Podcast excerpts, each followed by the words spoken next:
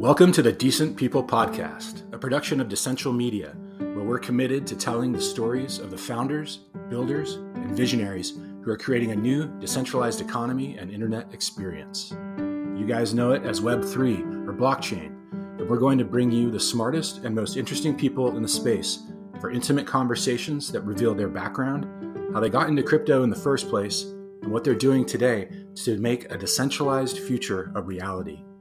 Thanks so much for joining us, and check out our site at decentral.io. Now to the show.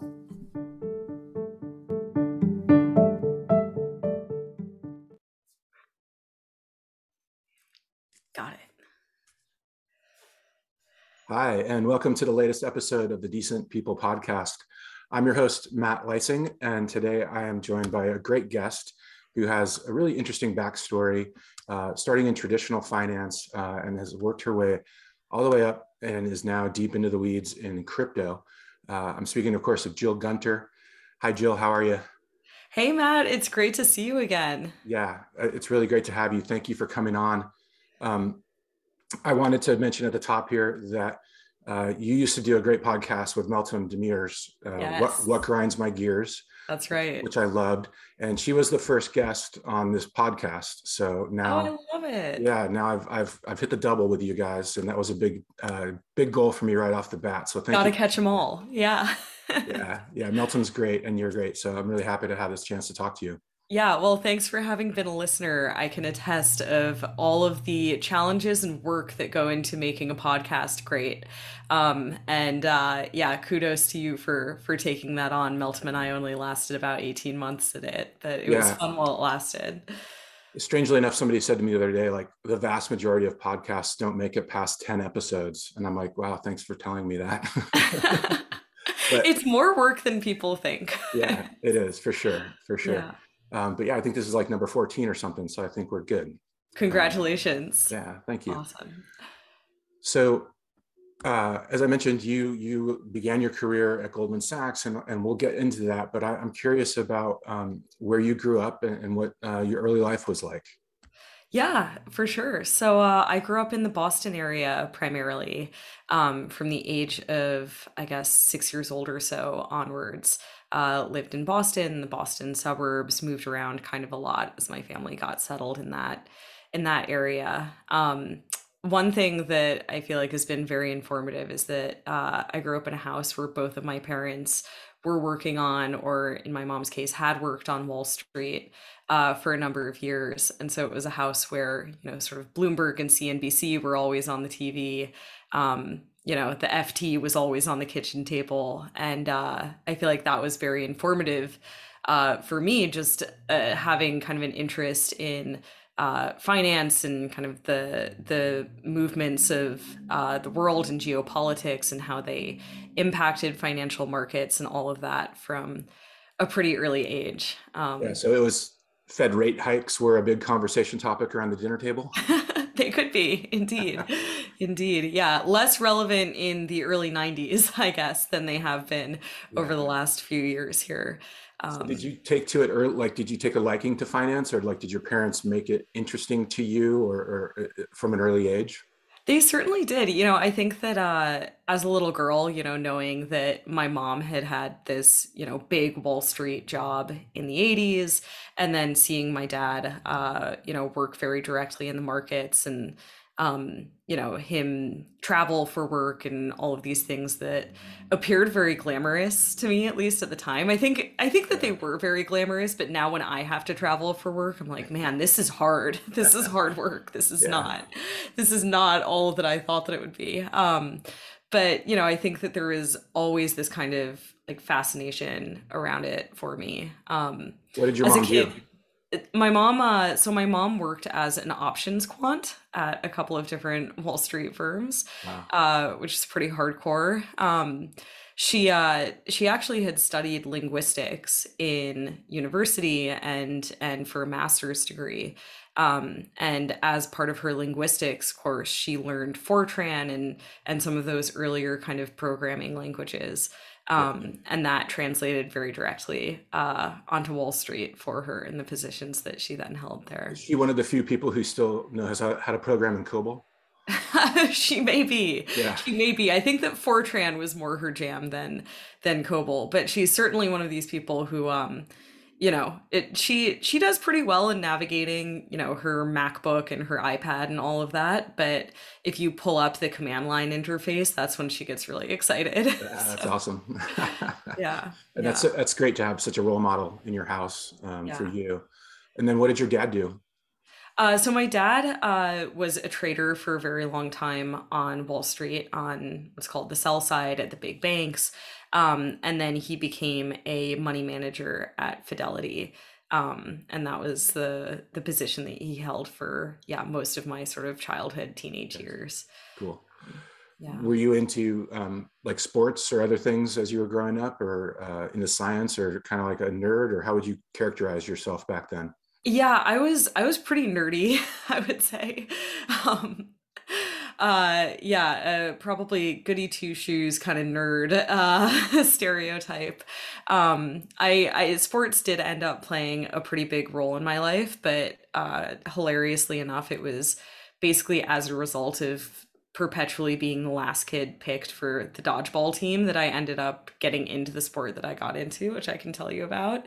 Um, you can't see this perhaps on the podcast, but I am like five foot two. I am I've always been pretty diminutive.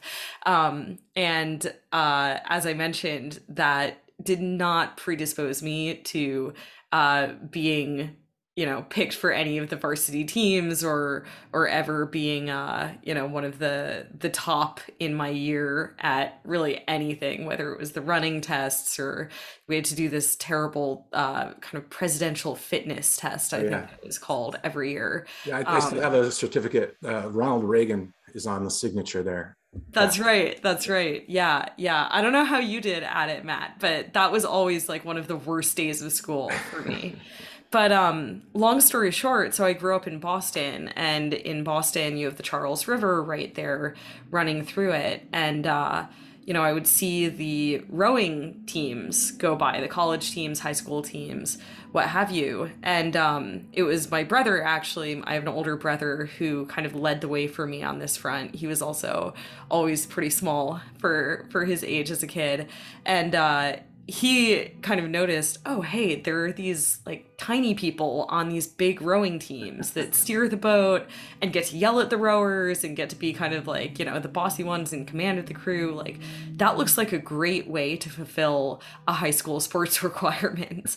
Um, and, and so I ended up taking that up. I became a coxswain, is what that position is called on the rowing team. Um, and yeah, very genuinely, I initially took it up in order to fulfill uh, the requirement to do a sport at my high school. Um, but I ended up sticking with it all through college division one varsity i ended up being um, the captain of my college team which is yeah just kind of a hilarious turn of events and evolution of things for That's awesome. And were you actually rowing by that point, or were you always the coxswain? no, I was always the coxswain. Yeah, sadly, I never, I never grew into the the actual rowing role.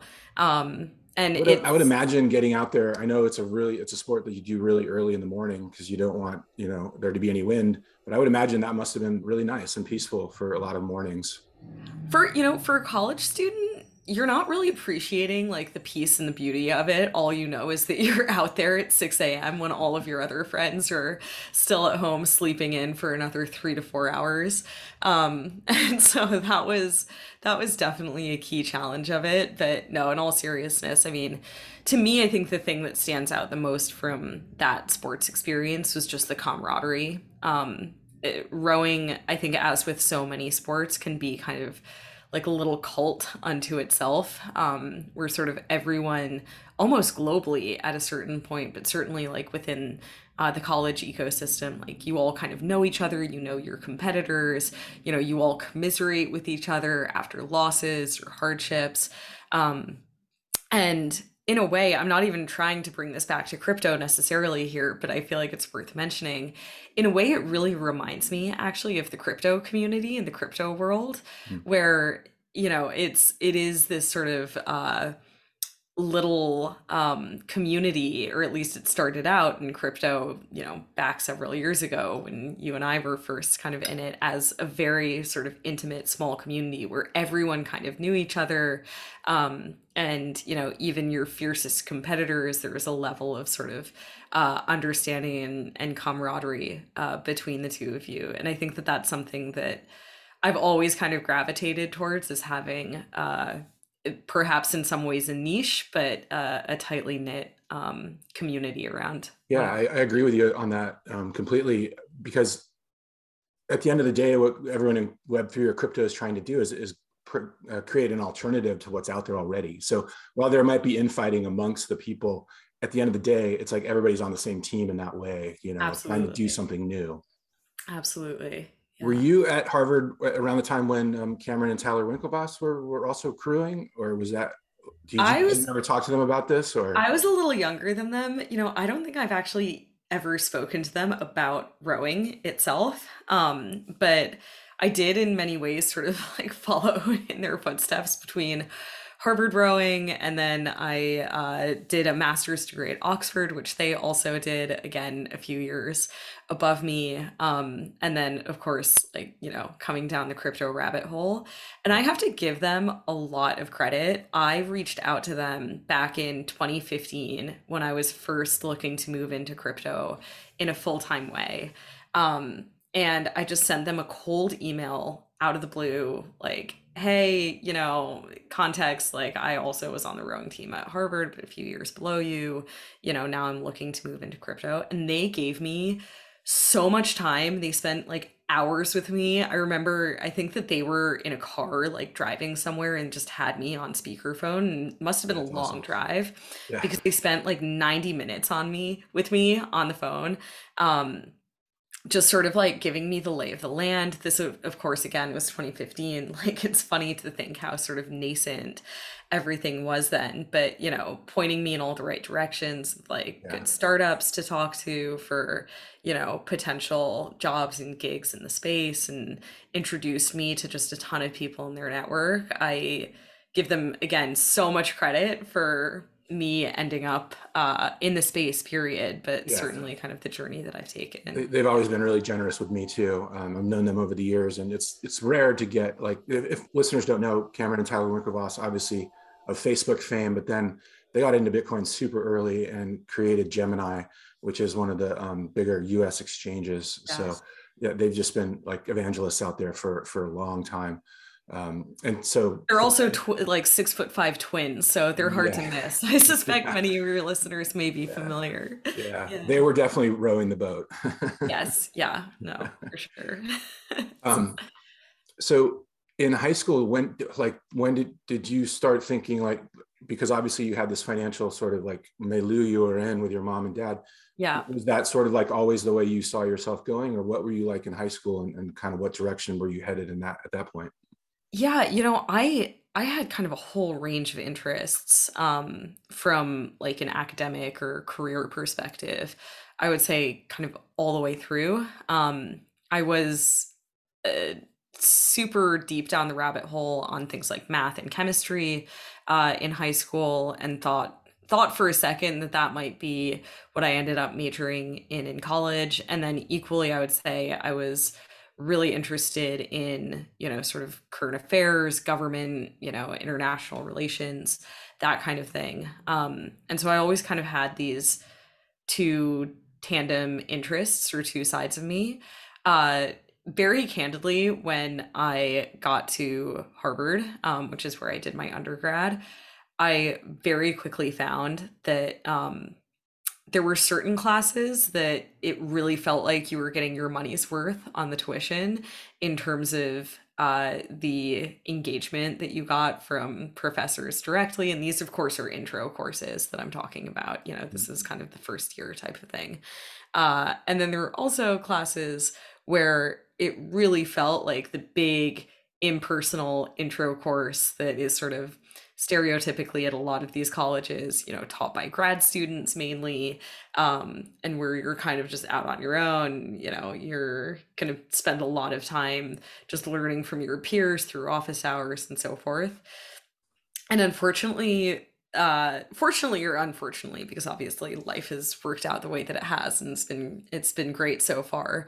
Uh, but my experience of a lot of like the math and science courses that I took in that first year were like the big impersonal courses. And then meanwhile um you know i started taking like government and history courses and so forth which just i think by the nature of them uh were much more sort of hands-on intimate experiences with these absolutely incredible you know world leading professors in their fields. And so that's what i ended up gravitating towards. Um and uh so yeah i ended up studying combination of of history and government yeah yeah, I, I remember that dynamic. I went to UC Santa Barbara, um, and I was um, I wasn't pre med until later in my like years, but I remember the the Bio 101 class had 800 students in it. You know, it was in like the biggest hall that the, that the yeah. campus had, and yeah. it was just crazy. It was like um, you could you know the, the, the professor's like this big on the stage. Exactly. You know? exactly. Exactly. Um,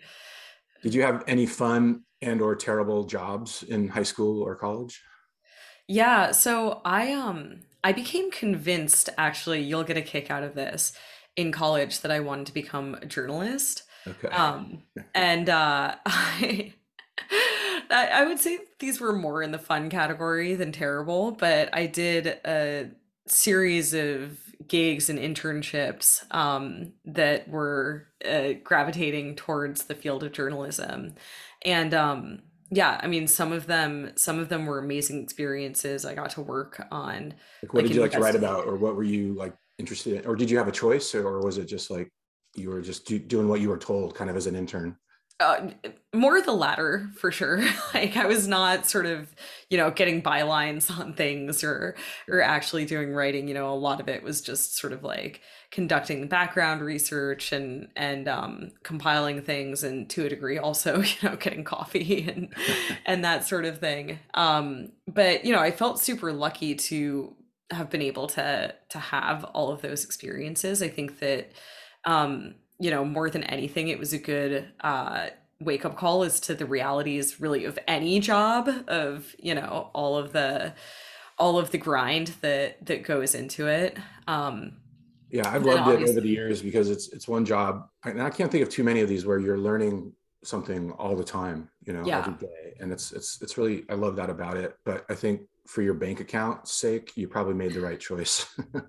Becoming the Wall Street sellout. Yeah, I mean, it, it it's funny. It basically, you know, you get to at least at the time, this was sort of a few years post 2008 and Wall Street was still kind of the primary track or at least one of the primary tracks for anyone who was not a STEM major coming out of these like big liberal arts schools. Um, and I think in a way, you know, that's a huge failing of the system um, that it felt very much to me and i think a lot of my peers like okay either you're going to go to wall street and do either trading or investment banking or you're going to go into consulting or maybe you're going to apply to law school and like yeah. it felt like those were very much the three big choices um and yeah i think you know that I, I think and I hope that maybe that's evolved a bit since then. I think. Well. I was going to say to keep it on crypto, kind of in the background. Like, I think that's a real option now for people, and yeah, I'm not even sure like college is necessarily you know required anymore. If if you're really into it and you like want to participate, it's there, you know, for yeah. you. And I think we're still early enough in it where you can learn like through a DAO or you can like, you know, find mentors and things. And I think within a year or two, you could be really up to speed on a lot of this stuff, which is great. Totally. And it's been something that's been really inspiring to me as I've connected with more college students and so forth who are getting into the space that, you know, they are already getting their hands dirty, you know, experimenting with DAOs and and minting their own NFTs or, you know, in a lot of cases getting into the code and writing their own smart contracts and so forth. Um, and I think that, you know, college for many can be a really amazing time of having sort of some freedom and flexibility to explore, you know, certainly not for everyone, but for those who can use that time of life in that way. I think having crypto available as something to explore is a really, really cool dynamic at the moment. And there's so much about crypto today that reminds me, I mean, it's trite to say, but does remind me of, you know, the early days of the internet from when I was a kid, right? So in kind of the um, mid late 90s. And I had often thought like how cool it would be or would have been to have been sort of in college at that point and to have been able to you know kind of be exploring all of that um and i feel like there are echoes of that now for anyone who's in college with i was in college then and i didn't explore it at all so. well you came down the crypto rabbit hole early though matt so uh, you're yeah. doing something right yeah but, so you started at Goldman as a trading analyst, and then you were a credit trader. Um, about like, is it true? Like the first couple of years, like at any big investment bank, like tell me about those. What is it as like crazy challenging and like all the hazing and stuff as you hear stories about? Can you just tell me a little bit about what that was like? Yeah, so I I was there at kind of an interesting turning point, I think, for Wall Street and for the financial services industry, where I joined again a few years post 2008. And so there were a lot of reforms happening on kind of a cultural level, certainly, in terms of cutting away, I think, a lot of like the excess and a lot of the nonsense. And I think, you know, as just part of that process of like modernizing and reform, you know, I think a lot of like the hazing and also like perhaps you know the entrenched misogyny and whatever else came along with the wall street of probably the 80s 90s and even 2000s was um was starting to get stripped away and so that was you know in many ways probably perhaps a, a good thing and a good uh, time to join but on the flip side i would say that morale across Wall Street. This was not sort of specific to, you know, the desk that I was on or anything, but just across Wall Street, morale was uh, struggling. It had taken a hit, you know, in terms of just the amount of regulation that was coming down the pipes, in terms of the lack of respect that people had for you suddenly just societally if if you were working on wall street. And then also in terms of comp having been cut it, this didn't really affect you know the junior kids on the desk so much but certainly for the more senior players um you know who had two mortgages and a house in connecticut and a house in the hamptons and a bunch of kids and whatever you know i think that that was uh you know that was a challenge from a morale perspective. And so it was kind of this interesting moment in time to join that industry and to kind of capture and, and get to feel both some of like what had been of this old world and to hear, you know, from your higher ups and more senior traders and managers around you some of the war stories, but then also to be able to see, well, like, okay, well, the rules of the game have changed and yeah. this is how things are today it sounds like you would have been paying attention though in 20 uh, 2008 right um oh, for sure. do you remember like did you have a sense of like how like catastrophic it was at that at that age yeah so i was a freshman in college in the fall of 2008 and um yeah i just remember me and a, a few of my kind of uh, you know the friends who i i had just made uh you know sitting around watching the news and just watching the charts. And um you remember that day? I think it was the tarp bill that got pa- yeah. like it, it, didn't pass the senate or the whatever. It didn't pass congress and the s&p just fell off a cliff. Yeah. And i was watching the bloomberg terminal at that moment yeah. and it was just something that i never thought i'd see. Yeah. And i think that you know i think that at the time you know we probably felt quite lucky to have just started college but i think that for many of us we could already kind of see and project out like ooh, how is this going to impact the job market for us? You know, what is what is the world going to look like? Um, and I think that yeah, that was a very kind of informative event of like early adulthood to witness and feel the impacts of and um and be a part of and i think that certainly kind of following all of that uh gave me a lot of context for the wall street that yeah. I entered into four years later. Yeah, I remember when I wrote my book, talking to all the people who created Ethereum and the people who were around at that time. That was a huge kind of common thread among them was that they all sort of saw 10 years of their life like of their financial lives sort of like vaporize yeah. you know yeah. jobs just disappear and sort of that feeling of being screwed over by things that they had no control over and and very yeah, disillusioning. yeah very disillusioning and, and uh, for having such an impact on their own personal life. And yeah i mean something that that i would add to that is just that then being on wall street and seeing the attempts at reform to wall street just really drove home to me how hard it is to reform a system effectively that is so entrenched and yeah. has you know perhaps so many systemic issues and that you know the processes around which are highly highly political right? Um so very profitable. All of those yeah, things wanted to be reforming were some of the bank's money centers you know? Exactly indeed. Um and uh you know i think that that also was then a very disillusioning experience for me of just looking around being like this is not this is not the way. This is not working as it should be. Um, and you know I, you asked about the experience of being uh, you know in your first couple of years on wall street being the junior kid on the desk as i very much was.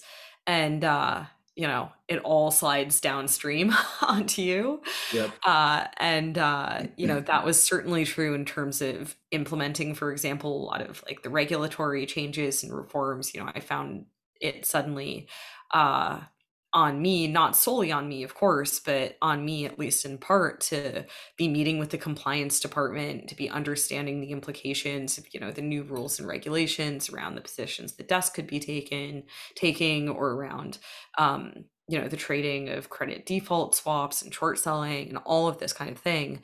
Um, and then I also found myself, you know, a lot of the job is just like booking trades and you know yeah. dealing with back office settlement and making Mindless. sure that yeah, making sure that the bonds are where you thought that they would be on the day that you thought that they would be and you've actually made delivery and and uh you know all of these types of things which at the time was grueling and brutal eh, because it was high stakes and you know moving so quickly and it was really challenging in a lot of those ways but ultimately, those experience of doing some of these uh, tasks that at the time, you know, I I wished that I could move through more quickly, and I wished that you know I had a Jill who could start taking some of them on. They they became some of the most, uh, I think, kind of influential and formative experiences because I got all of this context on the way that the plumbing of the financial system yeah. actually worked and you know what what was broken there as well and that became a lot of the inspiration around my eventual move into crypto and yeah that's funny because that's what i was specializing in at bloomberg was market structure and like what i remember yeah worked, yeah or what yeah. didn't work and and all the reforms under dodd-frank and stuff um which yeah it really gives you a really interesting perspective. And then you once you start digging into it you realize like oh man this stuff is really kind of being held together with bubblegum and spit you know?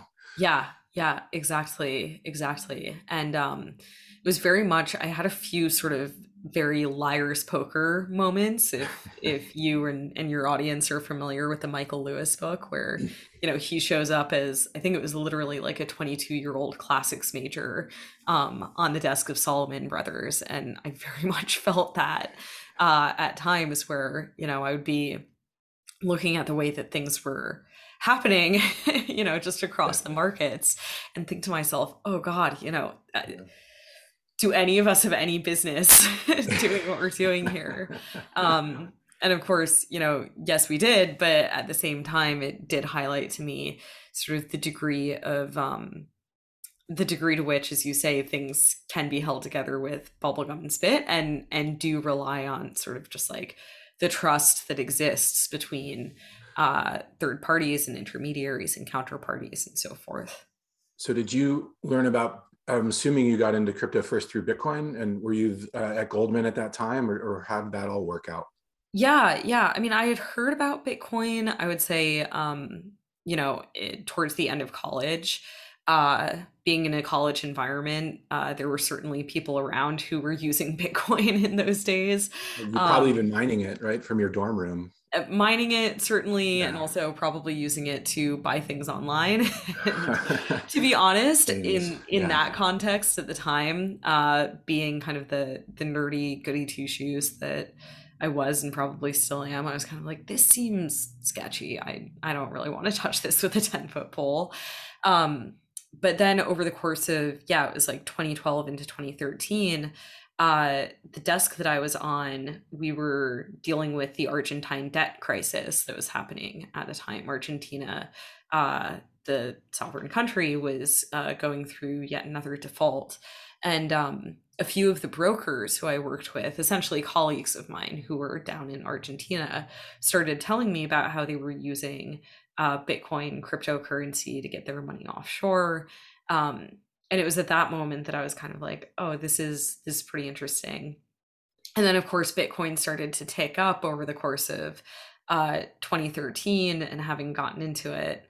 Um, then in kind of the early part of that year, I felt like a huge genius because you know I'd gone from I think like couple hundred dollars up to a thousand dollars by the end of the year. I bought my mom some Bitcoin. She was really excited about it, actually, because she'd seen uh, Tyler and Cameron Winklevoss on TV on CNBC talking about it. Um, and so yeah, uh, she and I, she and I jumped in with both feet, which is kind of a fun mother daughter thing to do. Yeah, that's great. I've done. I did the same for my mom a couple years ago, and and she looks at her wallet every day and and really looks forward to it. So what I love is that I'll chat with my mom about it. And, uh, you know, I guess this would have been a few years ago, but she'll say things to me like, now I have this Bitcoin Cash thing in my wallet as well. Like, what am I supposed to be doing with that? You know, is that, is this, is this the same thing?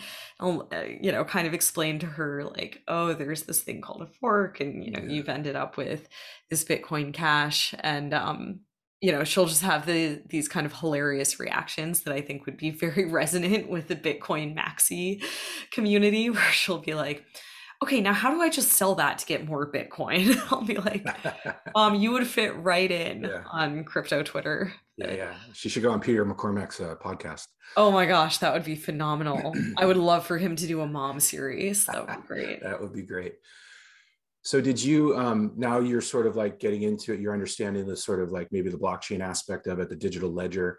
Was there like an aha moment while you were still at Goldman where you're like, I need to kind of jump into this? Or did you go down the rabbit hole at some point and, and realize that like I, I want to kind of change the trajectory of my career?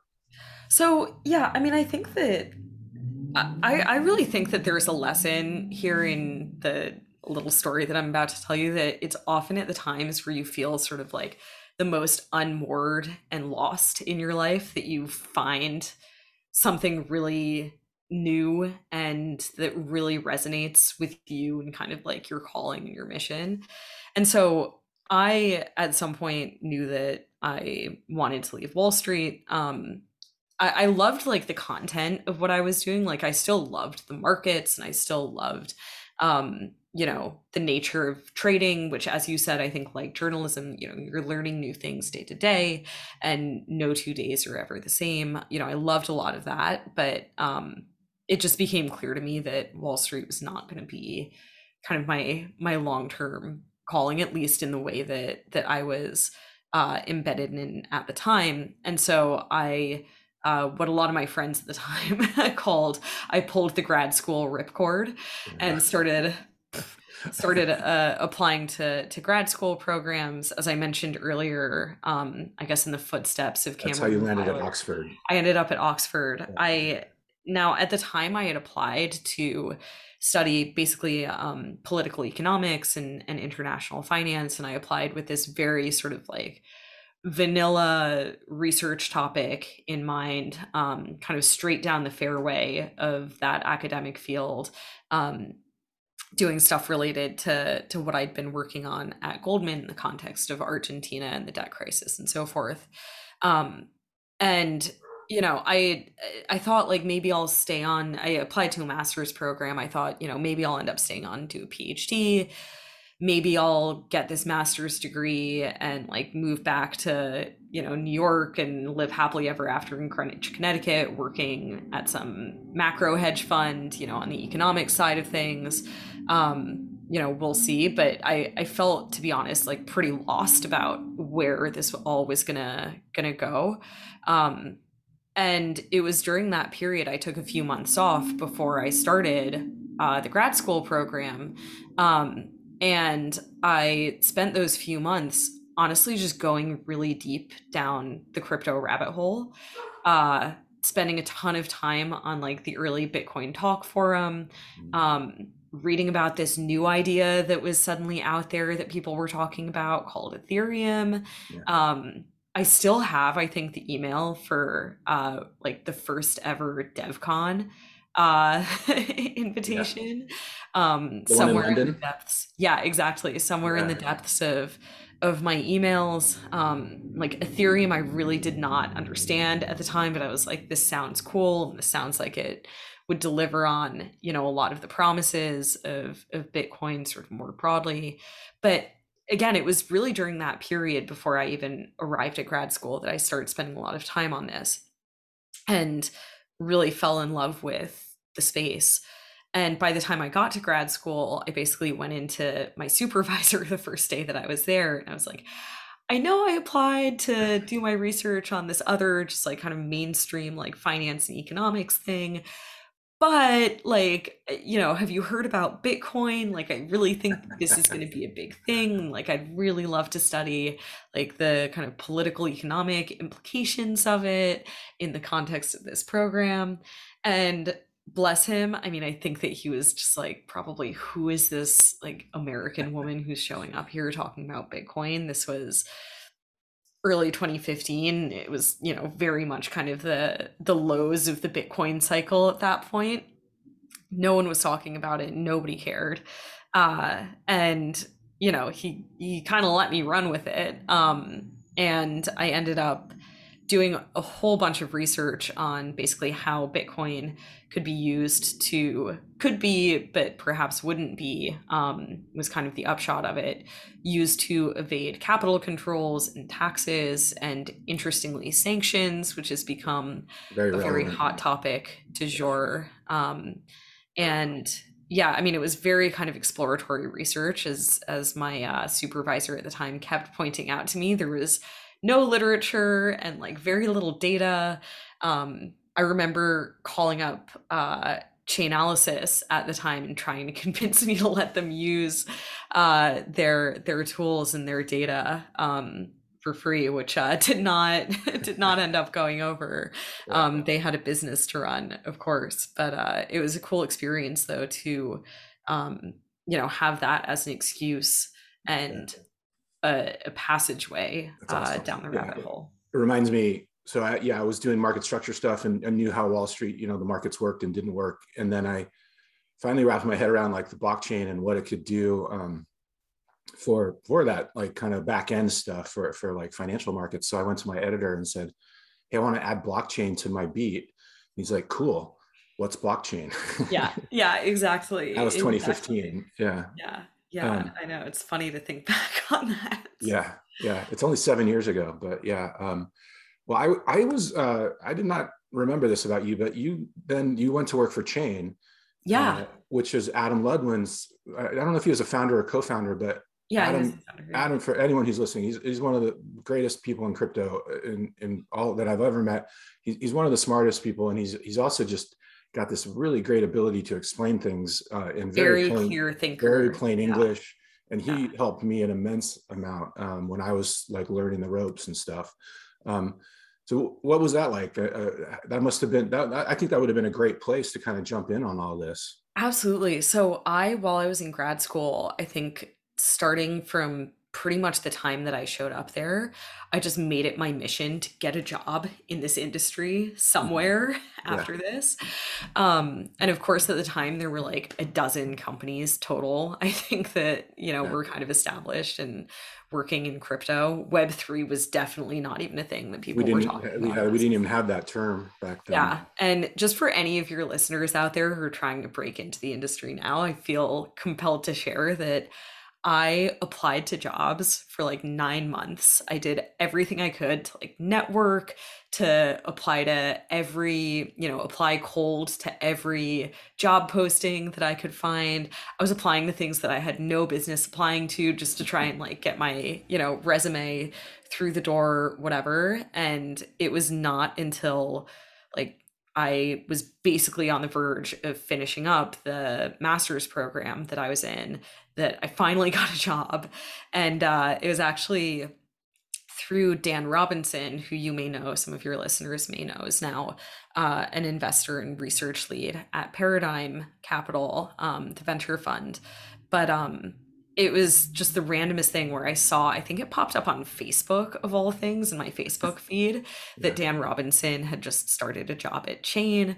And I was connected to him through college, through university. And I just like had not spoken to him in probably seven years. And I just DM'd him and was like, You're into this blockchain crypto stuff too. Like we should talk. Like I, you know, I've been getting super into it and uh, we hopped on the uh, on the phone. He was like, "Oh, I think we're hiring like a biz dev like strategy person. Like you should you should chat with um, our founder Adam."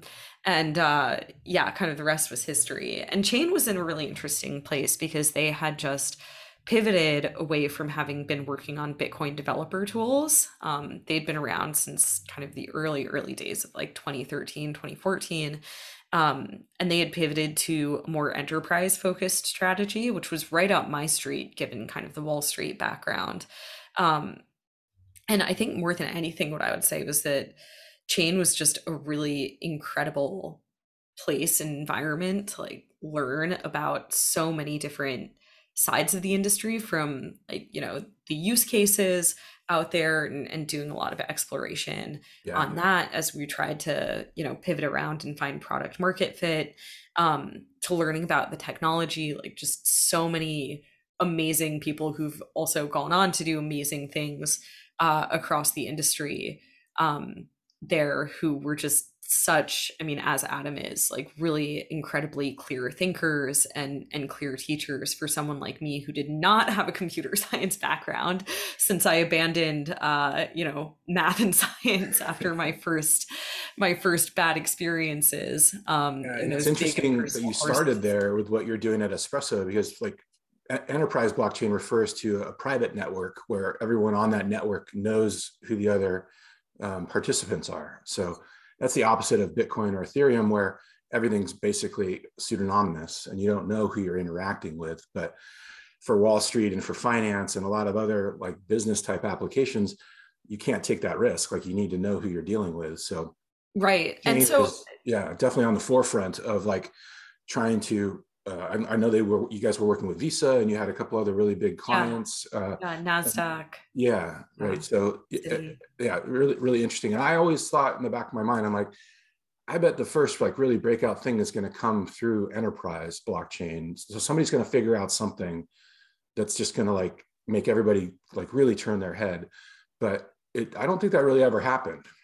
Well, I think that there were a lot of great lessons out of it. And just for listeners' context, so um, yeah, Chain had a whole bunch of really incredible enterprise partnerships and relationships. And, um, you know, we put a lot of uh, projects into pilots and, and even into production um, with some of these partners uh, for these more kind of like private um, or permissioned blockchains uh, that, that we were building the software for. Um, and then Chain ultimately ended up uh, finding a great partner in the form of Stellar, the cryptocurrency protocol, um, and uh, the two companies merged. Um, and uh, the rest is kind of history and now operates, I think, under Interstellar still. Um, but I think that there were a lot of really great lessons to those of us who were building for enterprise at Chain. One was that it's just the sort of sales and and uh, cycles for getting tech into production when the tech is so emergent and the companies that you're working with are so well established yeah. and entrenched uh, can be very challenging and huge shout out and credit to um, you know a lot of the people at these bigger companies and these big firms who really championed these things and and pushed them along in the face of what i can only imagine was you know a lot of internal pushback or skepticism i don't know that but uh, you know i can kind of imagine um, but i think also you know a big big takeaway at least for me was that a lot of the value prop of blockchains and of cryptocurrency and whatever the applications of them are does come down to these things being open decentralized systems. And that doesn't mean that they're inappropriate for enterprise. In fact, I think that one of the next big waves into crypto will be more enterprise focused, whether that's Wall Street institutions starting to use DeFi products uh, more actively, whether that's big businesses starting to use products like USDC for paying payroll cross border um, or paying suppliers cross border and so on and so forth. Um, but as you say, you know, the needs of enterprise, I think, don't preclude use of open blockchain systems, but they are highly specific in many ways, highly differentiated from what a retail user could get comfortable with. And I think that one of the big ways in which that's true is in terms of their relationship with data and privacy and so forth where on the one hand they need to know their counterparty they need to know their customer in a way that if you're a retail defi user you might care a bit less about. But on the other hand as well big businesses and enterprises are way more sensitive about their own data than again i might be if i'm just flipping nfts um, and so there was one insight out of that that very much informs what I'm now working on building with Espresso Systems um, of just the importance of being able to have a flexible approach to privacy that was neither purely the, you know, open yes pseudonymous but let's be honest you know most things on the bitcoin and ethereum blockchains can be de-anonymized by those who really care to do so uh, you know that on the one hand um, basically a fully transparent system and then on the other hand something like monero which is basically fully private you know you need to be able to uh, give users in particular when those users are enterprises the ability to fine tune what's private and what's not about what they're doing yeah and i think it's it's interesting to to look at a like a predecessor to espresso i i guess would be something like quorum that was came out of yeah. jp morgan it was basically an ethereum system that had then a second node on top of it that like completely you know um, just made everything private so that they could you know like not be leaking customer information because that's just something you can't do on wall street. It's just like completely verboten um, yeah. So yeah to to clarify so espresso is a fully open permissionless layer one blockchain um, by design. That's what we're building and that's what we'll be shipping uh, testnet for here in the next few months. Um, and you know our our approach here is not just to target enterprises although to the extent that that enterprises end up using them as they become kind of a next wave of entrants and users into the space that's great and that's exciting um, but really to empower developers to build on again an open permissionless blockchain but one that meets users needs around privacy and data integrity and all of these things in a way that um, you know hasn't hasn't been possible before and yeah. so you know i'm i'm thinking back to uh, the work that yeah jp morgan quorum did around privacy and i think that you're very right to to draw that parallel because as i recall there was an element of being able to kind of selectively share you know what uh, what data uh, you needed to within that system. And i think it was also zk uh, zero knowledge based which is um, you know the technology that that we're using here. But yeah just it's funny there are two different ways of talking about private blockchains. There are those that are privacy oriented in terms of their functionality and then there are those that are like private and permission and closed gardens. Yeah. We're public yet privacy oriented uh, blockchain. Yeah, and it's interesting. I've, I've I've noticed this privacy discussion coming up more and more recently. Uh, I, I, think for a, a, long time it wasn't really part of the discussion. Yeah. Uh, it was just you kind of had to take it uh, at face value that if someone you know because all blockchain transactions are public and you can see them. So if some if somehow you are linked to an address, then I can see everything you've ever done, and that's that's the issue. But people, I don't know that. I mean, there there have been other um, you know ways of, of dealing with this, but I, I, think it's now people are starting to think about it even more. Um, and I'm wondering if you think uh, things like what China's doing with the digital yuan and, and talking about other central bank digital currencies or like a digital US dollar you know that would have to be issued on a blockchain of some sort and it would make you know tracking possible for like everything you ever spend your money on which is something that nobody wants. But the um, other effects of a digital us dollar on this ecosystem i think would be fantastic. So I, is that is there some tension there? Do you think that that's where um, some of this discussion about privacy and why it's coming up now all right. Yeah. No, I think that I think that a lot of the discussion around, you know, surveillance state, around uh, you know, the the data usage and custody uh issues perhaps of Web 2, you know, dating all the way back to a few years ago with Facebook and Cambridge Analytica. I think certainly, you know, what China is doing with their own digital currency. Um, and now even conversations again in the US, as you allude to, about a CBDC. I think that all of these things are kind of contributing to a zeitgeist where this is more and more top of mind for people in terms of uh, their data and, and the privacy guarantees around it. I think though also that uh, crypto and Web three is just getting to a point of maturity where people suddenly care to look at each other's wallets and to see what they've done, what they're doing.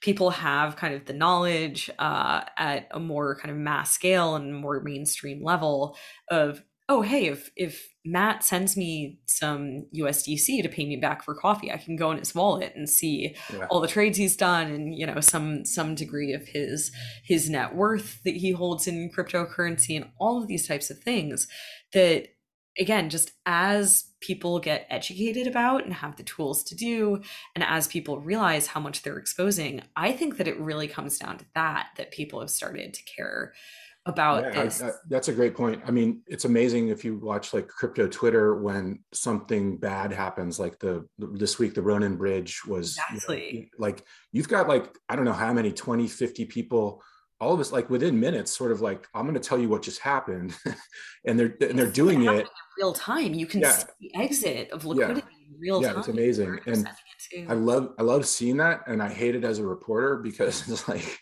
everybody's just going straight to you know straight out in the public yeah. and like i'm just like that's been one thing in my career we still like, need the interpreters matt though for yeah, sure. Yeah yeah. But it's like getting a scoop in this business uh, in crypto is just really hard because people people just like to go out to their twitter feed or whatever um, and just kind of say it to the world. No um, absolutely. um, so without getting too much into the weeds like so what you're like espresso um, it's you're using zero knowledge proofs to kind of like ratchet up or dial down the level of privacy that you want. Is that kind of an easy way of saying it? Yeah yeah exactly. So where we've started is with a product that we call cape which stands for configurable asset privacy uh, on ethereum at first. It will eventually be on espresso uh, the layer one that we're building that's kind of uh, fit for purpose for this um, but you know the the very kind of simple MVP version of this uh, that, that we're launching on Ethereum. Uh, we open sourced the contracts a few weeks ago, and uh, we'll be standing it up on the Ethereum Goerli testnet in a few weeks' time. Um, what it enables uh, users to do is to firstly issue assets or create templates to wrap existing assets uh, over from Ethereum and imbue them with the privacy properties that are appropriate uh, to that set of users or to the use case that they want to enable. And so, you know, one easy example of this is if you're a stablecoin issuer uh, with a stablecoin that exists on Ethereum, and you might be seeing demand from your users to have a more private version of this. Um, that those users are perhaps comfortable with you as this already kind of trusted third party that's issued the stablecoin, maintaining some insights into what's going on on the ledger, who owns what, what the amounts are that are moving back and forth. Um, you could create sort of a wrapper template, if you will, within the Cape smart contract, enable users again to wrap your stablecoin over and have the privacy guarantees that you want to offer them while still maintaining on your side as the issuer you know the, all of the data integrity that that you would need to have for your reporting requirements or whatever else it is. Um, and so it replicates you know in that example there are many different permutations of this of course but it replicates in a way the privacy guarantees of the legacy financial system which some people might look at and say well what's even the point but it's important to remember that the privacy guarantees of the legacy financial system are already better than the privacy guarantees of what goes on on Ethereum today. Um, and so we want to very kind of pragmatically move the space in that direction to be able to fine tune who can see what under what circumstances. You could imagine all kinds of ways of getting more creative with that. Yeah, and it goes back to what we were saying earlier about the crypto community wanting to create an alternative, you know, to the traditional financial system. But that doesn't mean they want all of their transactions to be known you know they don't they, they don't want to be like they in fact think, if you go back to kind of the cypherpunk origins of the space you know a, a lot of it was premised. And satoshi actually even says in the white paper you know in the legacy financial system i'm paraphrasing here uh, you know people achieve privacy through relying on trusted third parties. That's not viable here and so we must have another solution. And his solution at the time is pseudonymity but as we've found out uh, time and time again it's not that's not really robust in the face yeah. of the analytics tools that have developed. Yeah and it can also be used you know by authoritarian states to make the, their populations even more under their control. So absolutely. that's that's completely against the ethos of what all these folks in web3 are doing. Yeah. Um, yeah. No that's right. and it's yeah it's scary. You were talking about like argentina defaulting on its debt like i've i recently learned that russia has been working with venezuela for years to create because venezuela has been under us sanctions for for a long yeah. time and russia is helping them create an alternative system where some crypto is involved and other things are happening and so it's like there are you know countries actively working on like using these tools that everybody's coming up with to to, to sort of evade things and, and like kind of do evil stuff. So and this is i mean this is kind of a thread that has run throughout my time in crypto is you know i first got into it through studying uh, the possible use of crypto in evading capital controls and sanctions. Um, i worked on a project called the open money initiative for a number of years looking at venezuela specifically in large part but other countries as well in terms of how crypto is being used both by populations there as a lifeline um, but also in instances you know by the government and government officials uh, in order to hedge against the currency that they themselves are are inflating away to nothing. Um, and it's something that you know i often think about now and in the work that we're doing with espresso systems is just this question of you know how how are people going to use this um, you know, if you create the tool, you don't get to choose sort of who uses it for what. And a big part of the ethos that we have around what we're building is to just empower people with greater optionality and greater controls. Um, where again, you know, the the state of the world as it comes to privacy in blockchains does not need to be just black or white, all transparent or mm-hmm um, or not, uh, you know, it can be this thing that is controlled and fine tuned according to the use case and according to the need. And I think that that is the best way to get uh, to get at you know the right outcomes um, in terms of both protecting people and finding the right balance there. And I think uh, it would also it would help spread adoption where there are corporations or you know financial um, institutions who have varying needs for privacy and and but don't have those you know really good tools for it now. And so with this coming out it, it might um, help kind of get some legacy players you know to kind of take that that leap. Yeah yeah. No i think that that's right. I think that's right. That's the hope. Yeah. That's great. Um, jill it's been such a pleasure talking to you. Uh, it's always um, really great to catch up. Uh, i think what you guys are doing at espresso sounds really interesting I'll put more information about um, you guys uh, in, the, in the liner notes. So make sure to check that out if you're interested. And um, good luck with everything. And thanks so much for being here.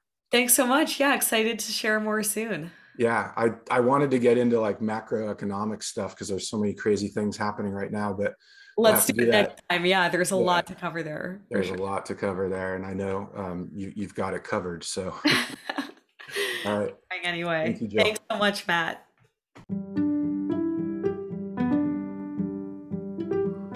That's it for this episode of Decent People. Thanks so much for listening. Check the show notes for more information on our guests today. And make sure to look us up on the web at decential.io. That's D E C E N T I A L.io, And on Twitter at Decential. Have a great day.